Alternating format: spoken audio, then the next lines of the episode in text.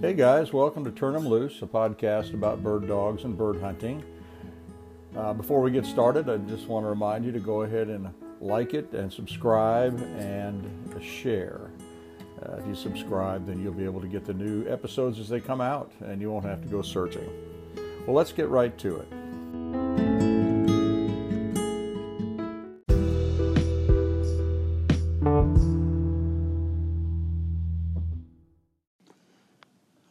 Request from one of my listeners to try and explain a little bit about strategy and what uh, I think about when I'm trialing my dog in NSTRA. I guess just to explain a little bit about what I'm looking at, uh, which way to turn, um, and how to handle a dog uh, during a NSTRA event. And I hasten to add that this is all just stuff that I've learned uh, that suits me. And you talk to 10 different handlers, you're going to get 10 different opinions, uh, all of them valid, uh, about how to handle a dog in a shoot to retrieve event. And I think that uh, that's probably a good thing um, because when I talk to handlers, other handlers, uh, especially handlers that win consistently, uh, I always learn something that I should have known from the beginning or maybe discovered on my own, but uh, it's always good to talk to different people or listen to different people about what they look for.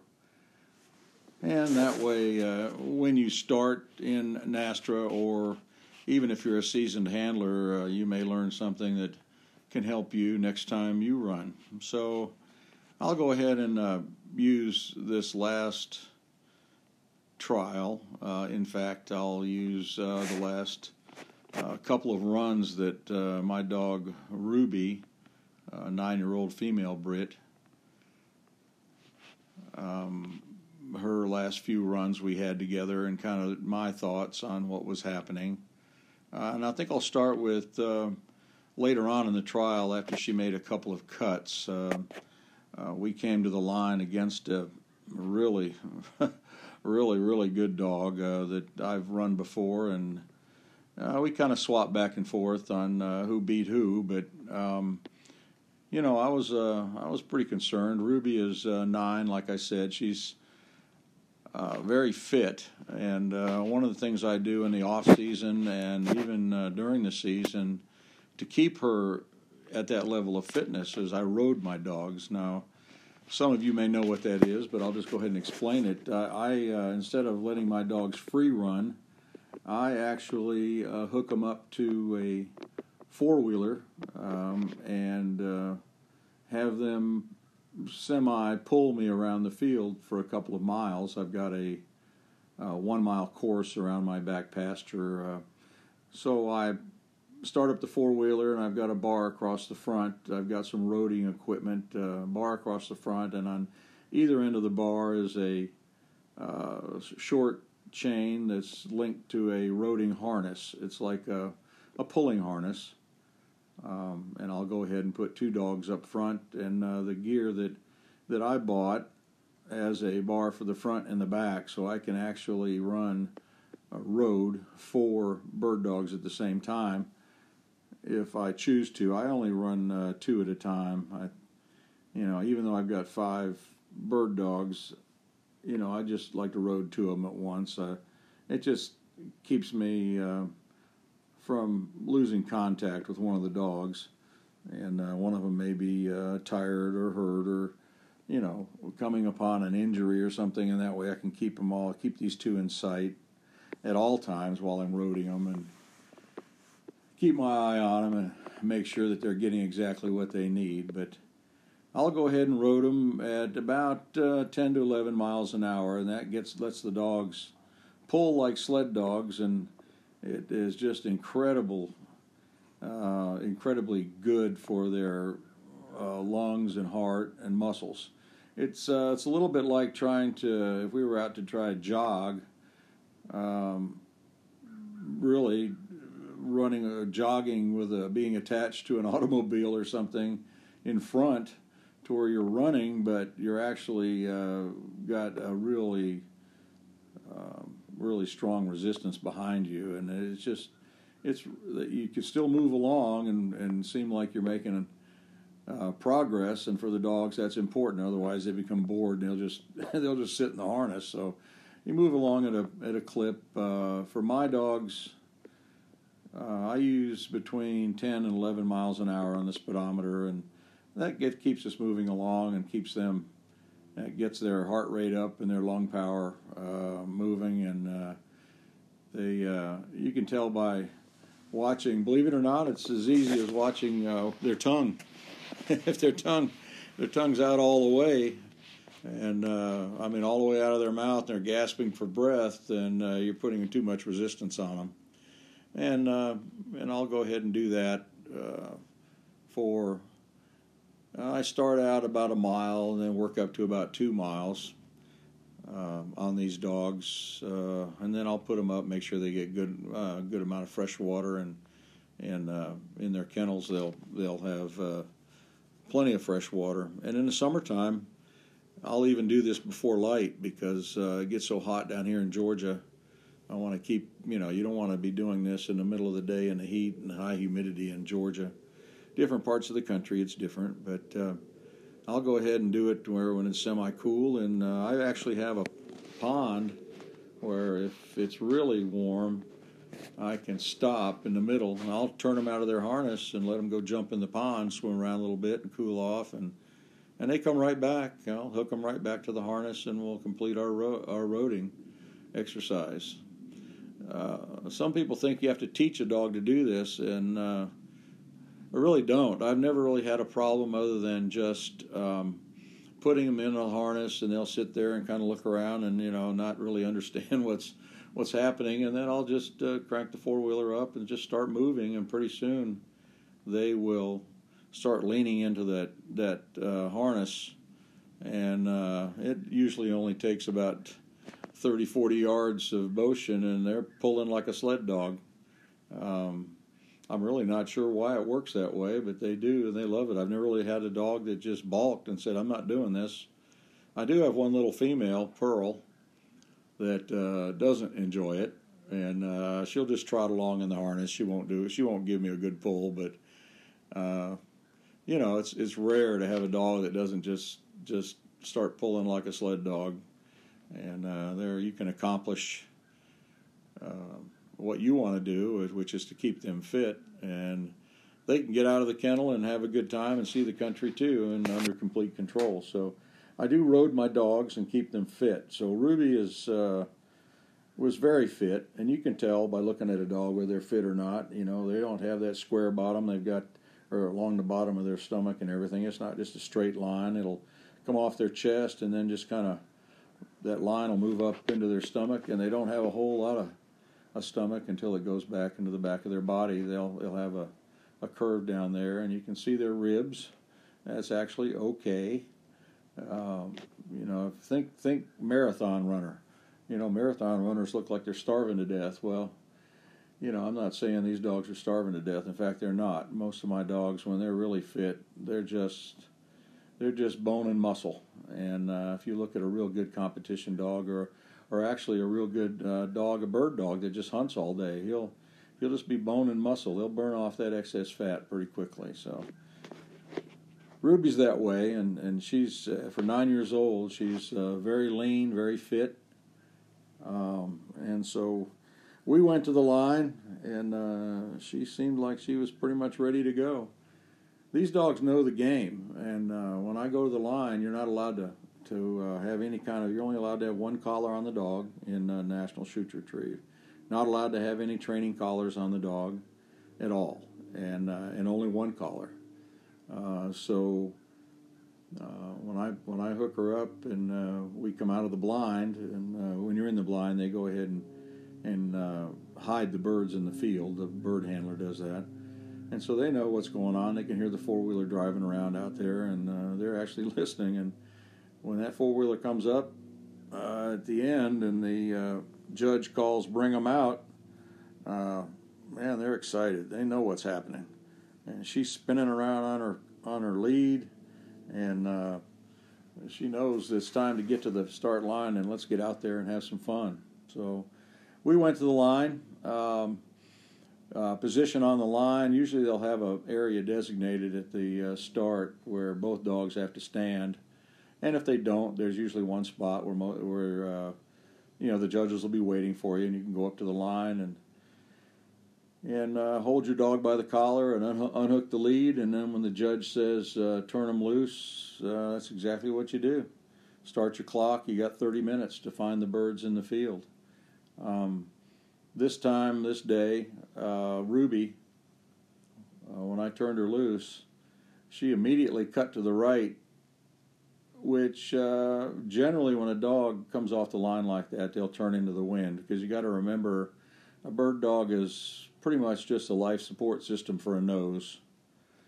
And um, they want to have that wind coming up their nose. Uh, so they'll tend to naturally just want to hunt into the wind. So she came off the line and took a right turn and headed into the wind. And uh, she went about uh, 30 feet and just spun around and locked up. And the bird handler had hidden the bird in a clump just off the line, which is um, not real typical, but it's perfectly legal to do. And uh, she, uh, I don't know if she scented that bird on the line or not uh, before I turned her loose, but she she it didn't take her long to to uh, turn into the wind and snap onto that bird and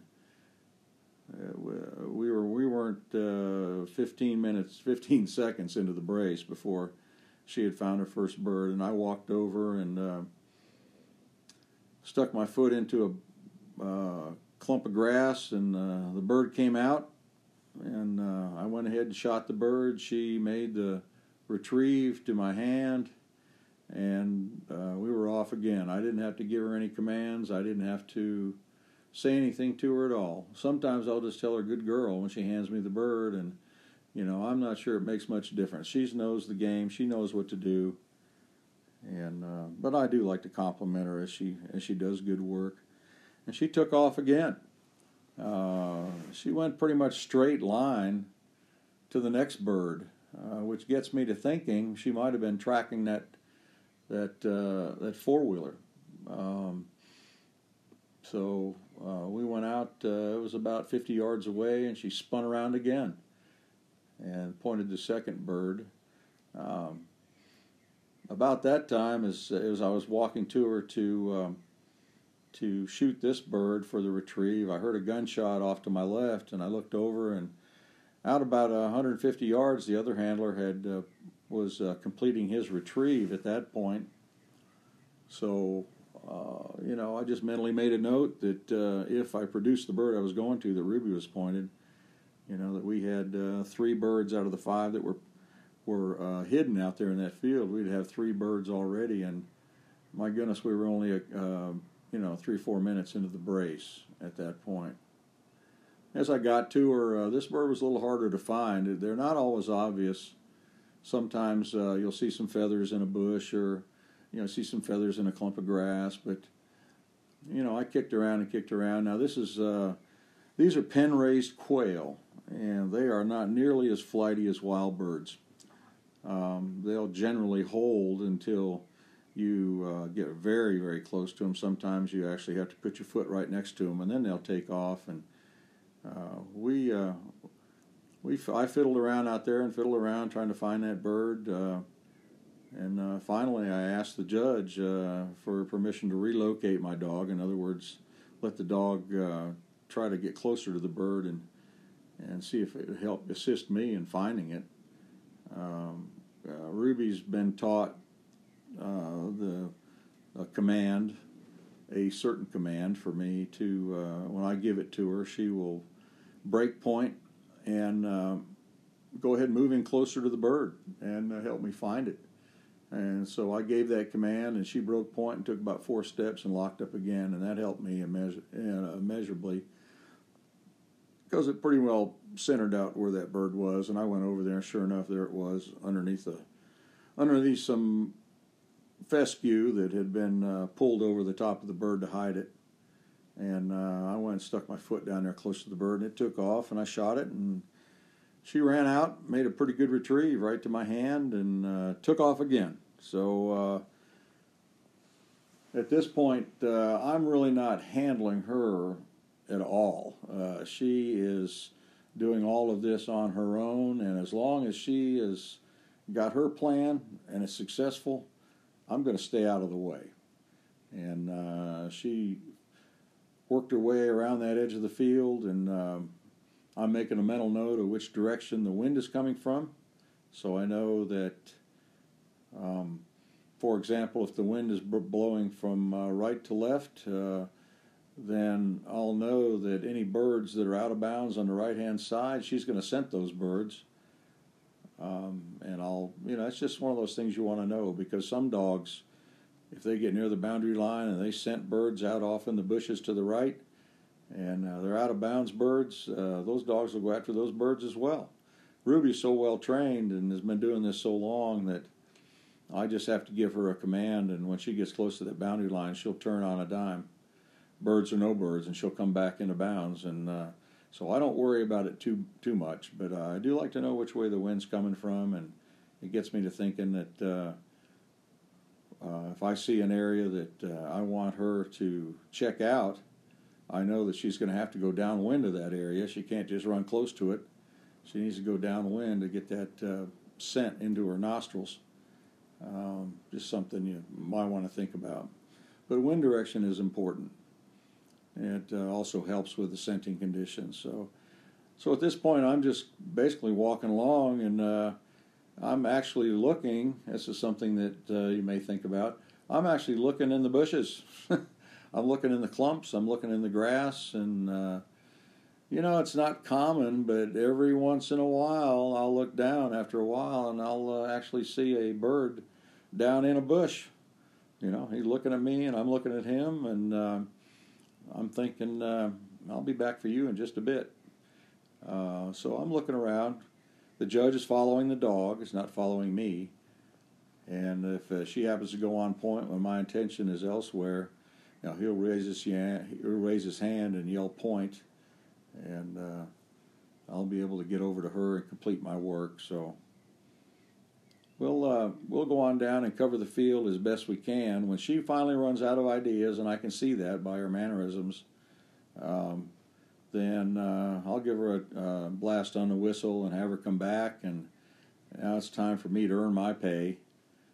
I'll start. Uh, I'll start putting her in areas where I think they're birds, and uh, we've worked so well together and for so many years that that uh, it's pretty easy for me to do. You'll see a lot of guys with young dogs that that um, they kind of think, well, you know, I'll just turn my dog loose let him do the work, and I'll just be the gunner. And I got to tell you, there's a few dogs out there that you can do that to, but uh, a lot of times for young dogs, they need a little direction. And it's always good to be able to work with your dog and practice, and they'll be able to know what you want out of them. You'll be able to put them in a certain area and and have them search that area. And then now you're a true team out there. And I I really do think that helps you be successful in the long run in the long run. Well that that day uh, we ended up actually uh, finding uh, four birds uh, with our fourth bird being found about the 28 minute mark you only get 30 minutes uh, she uh, we were up at the front of the field by then. We'd make a, made a big loop already and had three birds on the card. The judge had written down three scores for us. Uh, we had three finds, three retrieves, um, and we were up in the front trying to find uh, find that last bird. My brace mate had one, and and I had three, and uh, I could just see Ruby thinking. I could just see what she's thinking. So finally, uh, regardless of what I was telling her to do, she started working her way towards the back of the field, and uh, I gave her a couple tweets on the whistle to turn her back, and and she uh, ignored me. But uh, at that point, I knew my dog, and she knew me, and I just let her go.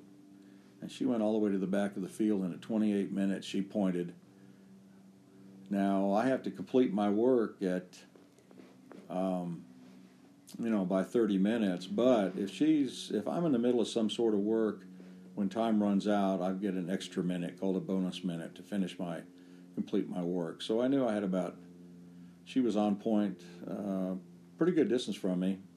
I would say, uh, you know, maybe 100 yards.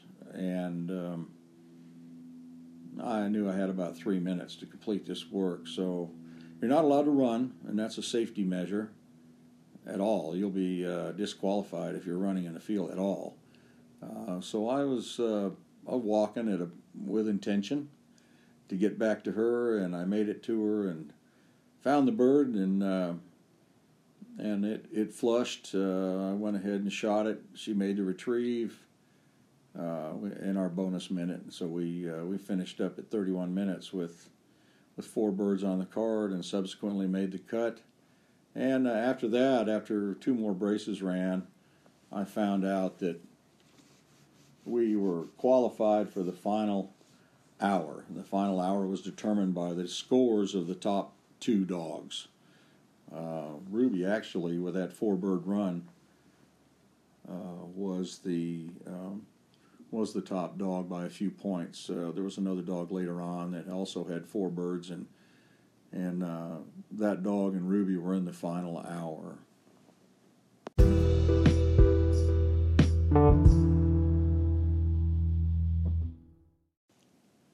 You know, you have to shoot the bird in uh, National Shoot to Retrieve Field Trial Association. So that means that uh, you have to carry a gun or have a gun with you, and I'm often asked, uh, what gauge gun do you use? Uh, I've seen people out there using 410s. Uh, I saw a guy one time use a single shot 410, and I was seriously impressed because he was a very good field trialer. Uh, but um, that I'm just not that good of a shot. I got to tell you you know, you wing a bird, it may fly off, and uh, you're not going to get us a retrieve score. So I shoot a 20 gauge. Uh, we're limited uh, by rule that you can shoot up to a 12 gauge um, or less. Uh, I shoot a 20 gauge because I just shoot a 20 gauge for everything. Uh, most, uh, or not most, but I say a lot of competitors use 12 gauges because that's just more shot in the air you're limited by the size of your shot. You can't shoot anything bigger than seven and a half. I shoot nine shot. My theory is these are pen raised quail. They're not uh, they're not wild quail. They're not all that tough. Um, and I want as much shot in the air as I can get. So I shoot a 20 gauge with number nine shot. Uh, you're you're limited uh, in the power of your shells. We're supposed to use low recoil, low um, or let me put it this way: you're not allowed to use high brass, high powered shot, so shot shells, and that's these are all safety considerations. Uh, so, you know, keep that in mind when you're out there. I, I, I shoot a double. I shoot a side by side, just because that's what I'm familiar with and that's what I'm comfortable with. I do have an auto loader um, that would shoot four shots. Um, a really nice gun I bought just for field trialing, but I uh, probably could have saved my money. I like the gun; it's a nice gun, but I'm just more comfortable with the side by side. But you'll see a lot of guys shooting auto loaders, and they'll take the plug out, which is perfectly legal, and they'll have, you know, four or five or even six shells in there um, to make sure that they uh, drop the bird, and so they get to retrieve. Uh, so um, that, that's I think that's uh, something that might be considered for someone that's uh, field trialing out here for the first couple times. Uh, there are rules about what you can, uh, size of shot and size of the gun and so on like that. And you have to be comfortable with shooting. So once again, that's one of those things you need to practice. In the interim between the end of the uh, final cut there and the final hour, it was raining uh, pretty hard.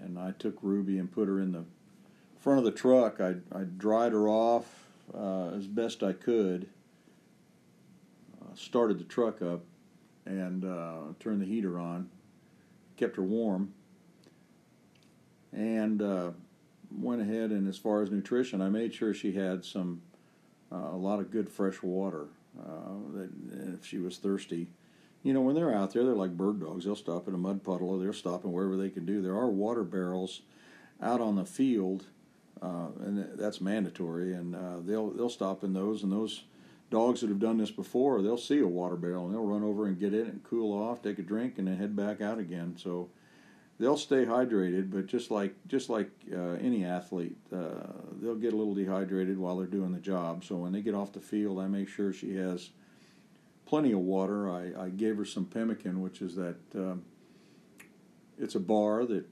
is uh, given to sled dogs in uh, Norway on the sled dog teams, uh, military sled dogs, and also competition teams, and it's uh, basically a high fat very palatable bar uh, for dogs, and they love it. Um, I gave her that. Uh, it needs some time to go ahead and be assimilated into the body and digested, assimilated to the body. So there's a there's a time frame involved there where to get maximum benefit, you have to have you know half hour or so for that to, to get into their system.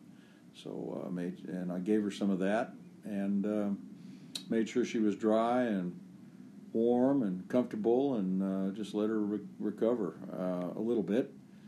Uh, that doesn't replace conditioning, but it certainly is is good to get her back on the step or any dog back on the step uh, for the next event. This the next one was the tough one. It was uh, you know it's a full hour long. They double the number of birds they plant uh, or hide ten birds out in the field this time if there's any leftover birds from the brace before, they uh, those are out there too. Uh, so, you know, I knew she was going to need everything she she had to go ahead and finish this brace in good order. Um, my brace mate, the dog uh, that uh, Ruby was competing against, um, had just an he was a setter, and uh, he just had an incredible. He has an incredible nose. Um, really, really good dog. Um, you know, I did. I had a lot of faith in my dog, but uh, I knew that that we were going to be in trouble if we had any miscues. For example, if I missed a bird and it it flew out of bounds or something, she couldn't get to it, then uh, I don't get scored, but uh, in a in a way I do because if you miss the bird and the dog doesn't have an opportunity to get a retrieve, then it won't get a score for that retrieve, and therefore I'd be penalizing my dog if I don't if I don't uh, shoot the bird for her. So, so that being said, um, we uh, we're getting ready for that final hour. Uh, some people ask me what the most important thing is uh, for a NSTRA trial dog. Um, you know, every dog out there can point and can back and retrieve. That's they wouldn't be competing in NSTRA if they couldn't do that. That's the basics. Every one of them can do that. And you know, really, we always say this dog has a fantastic nose, and that dog is is good retriever and all that kind of stuff. But you know, pretty much all those dogs out there have good noses too. I mean, they know what they know what they're doing, and they learn it. They learn it just like any game. So I won't say that you just have to have a dog that has a good nose. That's not really true. They all have good noses out there. So what what differentiates them is obedience. I believe that's that's my opinion. And if you've got a dog that listens to you and will obey your commands that you give them uh, quickly, then I believe that gives you a a step up on your competitor if uh, that competitor is just one that returns his dogs loose and expects them to go out and find the birds for him and, and really can't control their dog in the field, um, then that really gives you a huge step up. Now, I'm not saying that was the case now, and it wasn't in in my partic- in this particular final hour. Uh, my competitor was uh, very obedient and could be controlled to a dime, so or turn on a dime. So, uh, but I think just a general overall, when you go out uh, to do this NSTRA field trial stuff, uh, make sure your dog is, is very obedient, and uh, I think you'll see uh, good results. So, we started out on that final hour. Um, it uh, the rain had passed through, but the field was just mush, and it was hard to walk. The dogs didn't seem to mind. In fact, they they they seemed to do really well in the in the in the rain because it kept them cooler. I think that was great. It, uh, we were just wet, but they were cool. And and remember how the dog is a life support system for a nose. You know, you keep that motor cool, and that nose goes a lot more places and uh, find more birds. So as we turned loose, Ruby uh, seemed to pick up uh, some sort of course that was in her head. I don't know where it came from, but she took off and uh, made a beeline for a certain part of the field. And on that beeline, she found three birds in about five minutes, maybe maybe maybe seven minutes. Just bam, bam, bam. And we had three birds on the card right away. I noticed that we headed up a hill that was uh, fescue grass, and I could see she was following two tracks in the grass, and I'm I'm pretty sure that was the uh, track of the uh, bird handler as he was driving around the field hiding birds. Uh, she just just hit him one, two, three. Um, we got out of there into an adjacent field, uh, which was just a broom sedge field, and we hunted that uh, pretty thoroughly and didn't come up with anything. And I knew there was a bird back in there somewhere, and that's where it's important that your dog will listen to you because she started to leave uh, the field and uh, I whistled her back in. Said, "Nah, come on, get back in here. I think we got a bird in here." And on our second pass through that little field, that little cutout, she in fact did find another bird back in there in the in the uh, broom sedge, and I went ahead and shot it, and she made a retrieve. So we had uh, four birds on the card in, in about 15 minutes. Another reason you want to have your dog obedient is so that they don't run out of bounds. You know, dogs don't naturally come to a uh, from long grass to short grass and decide that's a boundary. You know, they'll they're not uh, they don't generally see that as a boundary. They may see a road as a boundary. They may see a fence as a boundary. Uh, in fact, I've seen some of them that don't even think a fence is a boundary. But anyway, um, so when you've got your dog trained to a command that means, "Hey, turn back, you're out of bounds," then you have really got a leg up on the competition because your dog's not going to be running out of bounds and and uh, there is nothing good that's going to happen to a dog out of bounds. Uh, I think you can trust me on that one. Uh, it's one of those things. A friend, it happened to a friend of mine. no, not really. It happened to me, and that's why I'm adamant about it because uh, I've uh, I've had dogs like that in the past, and it is just frustrating as you can't imagine. But anyway. I turned her back into bounds, and I turned her back into the area. We found that bird, and uh, then we left that little that little field and headed back into the main field uh, with four birds on the card, and uh, headed back into the main field, like I said. And she, um, the cool thing about her is that she won't backtrack. She won't go back down her same route. We headed back out, and uh, and uh, instead of heading back the same way we came in, she she went out a different direction into the main field. She knew that, you know, I've already found birds down there. I'm going to head some other place. Um, and you learn that by experience. And if your dog won't do that, call them off that. You know, call them back. Say, Look, we've already been there. Give them a command and make them come over to you, and then and then uh, tell them to hunt on, and let's go into a different area of the field, uh, a new area that uh, should hold maybe some more birds. I'd heard my brace mate shooting uh, all throughout this time, so I knew that he had several birds on the card as well, and I wasn't exactly sure. I always keep track of how many birds should be out there. I know how many I have, uh, and I listen uh, to shooting, and I assume that he got the bird. Uh, so I'm kind of keeping track in my head, and I knew that he had either three or four birds on the card already, and uh, I had four. So uh, that meant that there were at least two out in the field. Uh, it's just some things you I want to be thinking about.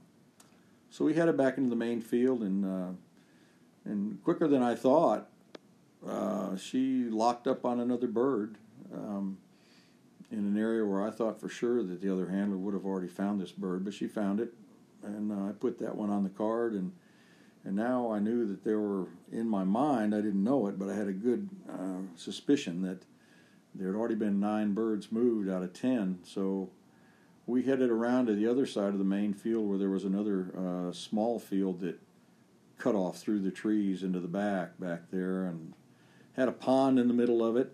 Um, and if I was a bird handler, I would definitely put a bird back there. I'd hide a bird back there and uh, make make the competitors go back there. So we headed back and and uh, Ruby had it. She was way ahead of me. She uh, way ahead of me physically and mentally.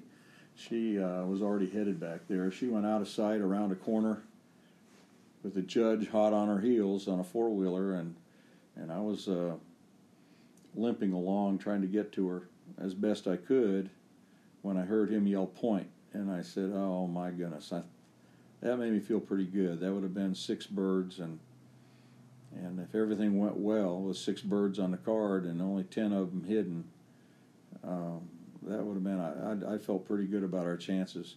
Up to that point, I wasn't really sure, and and I was really kind of pretty tightly focused on what I was doing. And uh, but uh, when she found her sixth bird, then I started to think, you know, maybe there's a maybe there's a chance uh, that we're going to be able to come out of this okay. And uh, but things had to work. I had to make sure that uh, she did in fact have a bird, and it wasn't just a pile of feathers, um, which which happens occasionally. Uh, I got finally got up to her. The I saw the bird in the bush actually, and I went over and kicked it up, and it flew out, and I shot it, and and uh, she retreated to hand, and we had six birds, and then it was time to head back up into the Mayfield to see if we could find any more. But you know, it was uh, we had 20 minutes left in a one-hour brace. Uh, we'd already found six birds, and I'm, I was pretty sure he had four already, so that's 10. Um, you know, we had uh, so it was time to really start searching the edges for maybe a, a bird that was out of bounds from an earlier brace that decided to come back, and it was getting time to set up for the roost. And these uh, quail will, of course, roost in a covey if they can for protection. And even though these are pen raised birds, they still have that innate um, desire to uh, roost together. So a lot of birds sometimes they'll flush out of bounds during the day or run out of bounds. Maybe if it's a hot day or something, they'll run out of bounds and get into the bushes for the cool. Um, sometimes they'll come in from those uh, out of bounds areas. They'll walk back into the field. It's uh, very common, uh, especially in the later braces in the day when it starts to cool off they'll come back in and get into the field to try to find other birds to roost with. So we decided to go around the edges and uh, we hunted. Uh, Ruby hunted every single bush she could find, every clump of grass, every every single thing that would, would maybe hide a bird. She was experienced enough to know that's where she wanted to be. At this point, she wasn't running; she was trotting, and occasionally just walking. but but she was moving with intention. She was still hunting, and uh, I noticed she had a little limp on her front uh, front left, and uh, that was from. So I think it's from a little arthritis. It's probably going to start uh, on uh, competition or or actually uh, any any hunting dog that's that's physically this physically demanding sport.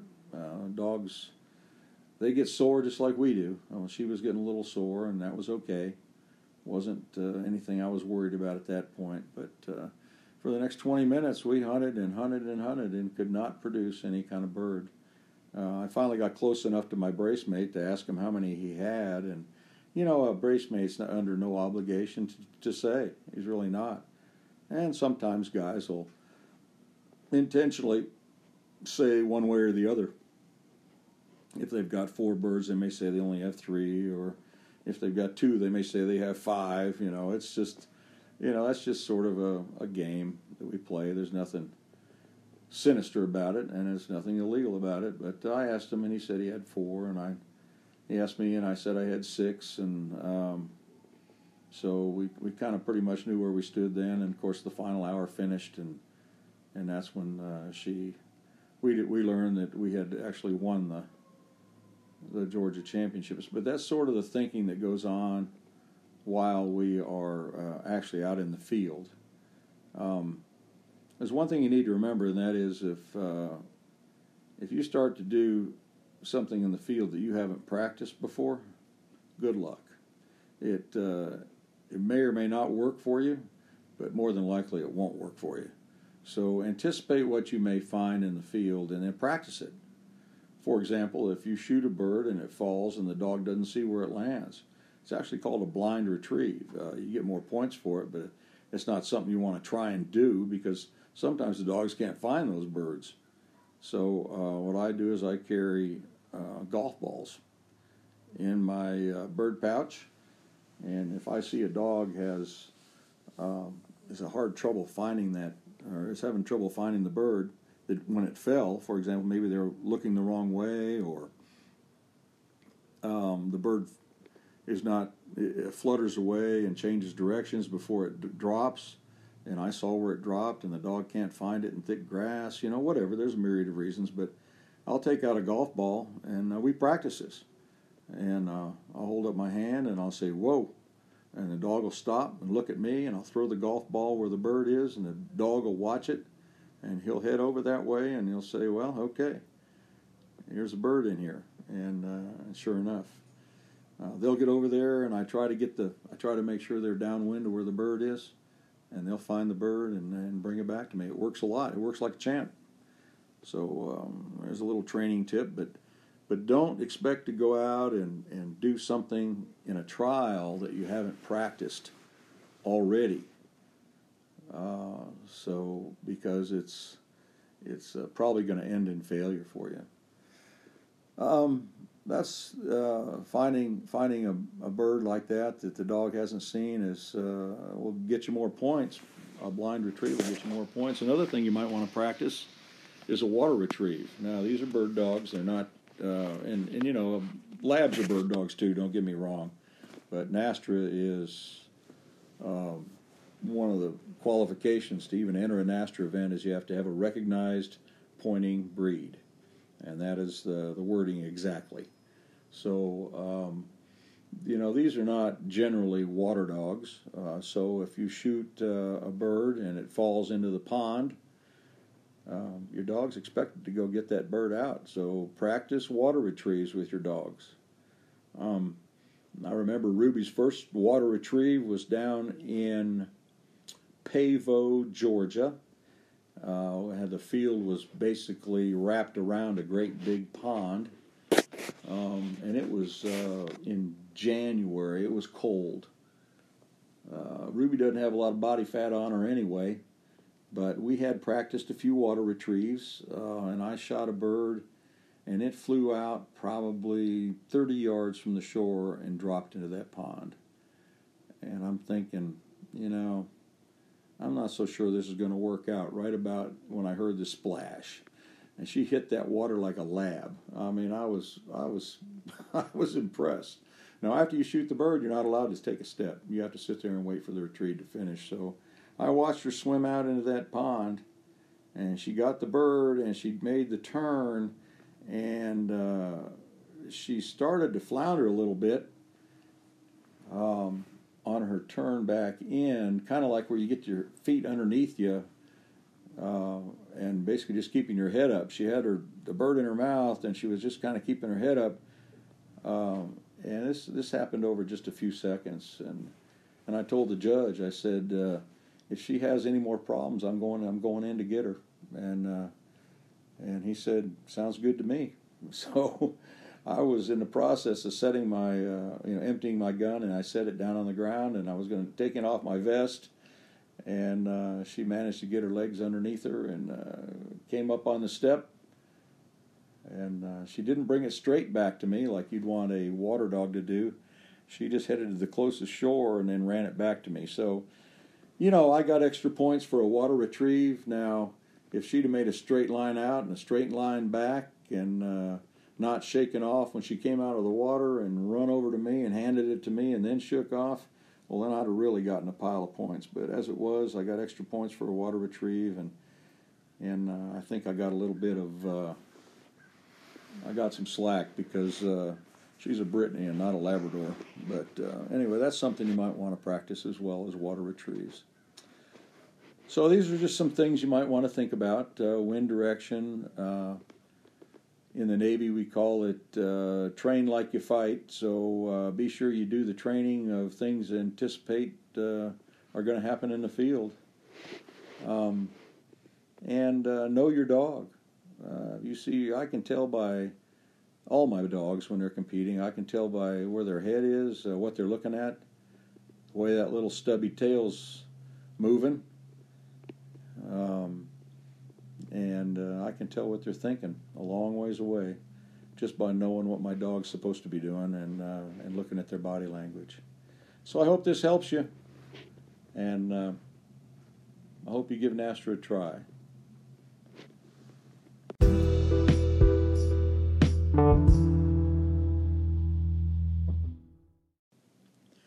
I'm still learning about this podcast thing. And uh, the Turn 'em Loose podcast, uh, when you listen to it, either on uh, the Anchor app, Anchor app from the App Store, or whatever app you use, if uh, you like it, go ahead and uh, and go ahead and hit the little heart thing and like it. But it's best to subscribe as well, and that way, when new uh, podcasts come out, you'll get a little notice or notification on your podcast uh, platform, whatever it is, that a new one has come out, and you'll be able to listen to it. Um, as you know, you won't have to go searching for it and see if there's any new ones that have come out. And uh, also, you can share it, uh, share it with your friends, and hopefully they'll do the same thing. They'll subscribe to it as well. And as we get along, we get more subscribers, then you know the word will get out just all that much faster and uh, they'll continue to be amazed by the uh, content of the uh, podcasts. And uh, I'm just joking, folks. So, anyway, be sure and subscribe and like and share.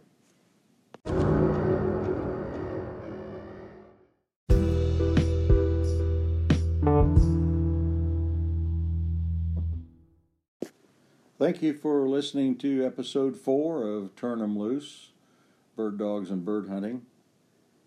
Uh, we've been covering the field trial venues for a while. Um, later on, uh, stay tuned because we will do some hunting, actual hunting, as uh, we get into the next season. And in the interim, I'll be interviewing uh, some people in the sport of bird hunting. And I've got some uh, pretty well known guys lined up uh, to interview. Uh, and I think uh, we'll really enjoy some of these some of these fellows and what they've got to say. But uh, don't forget to subscribe and like and share the podcast. And uh, don't forget to try to be the man your dog thinks you are. Thanks a lot and good hunting.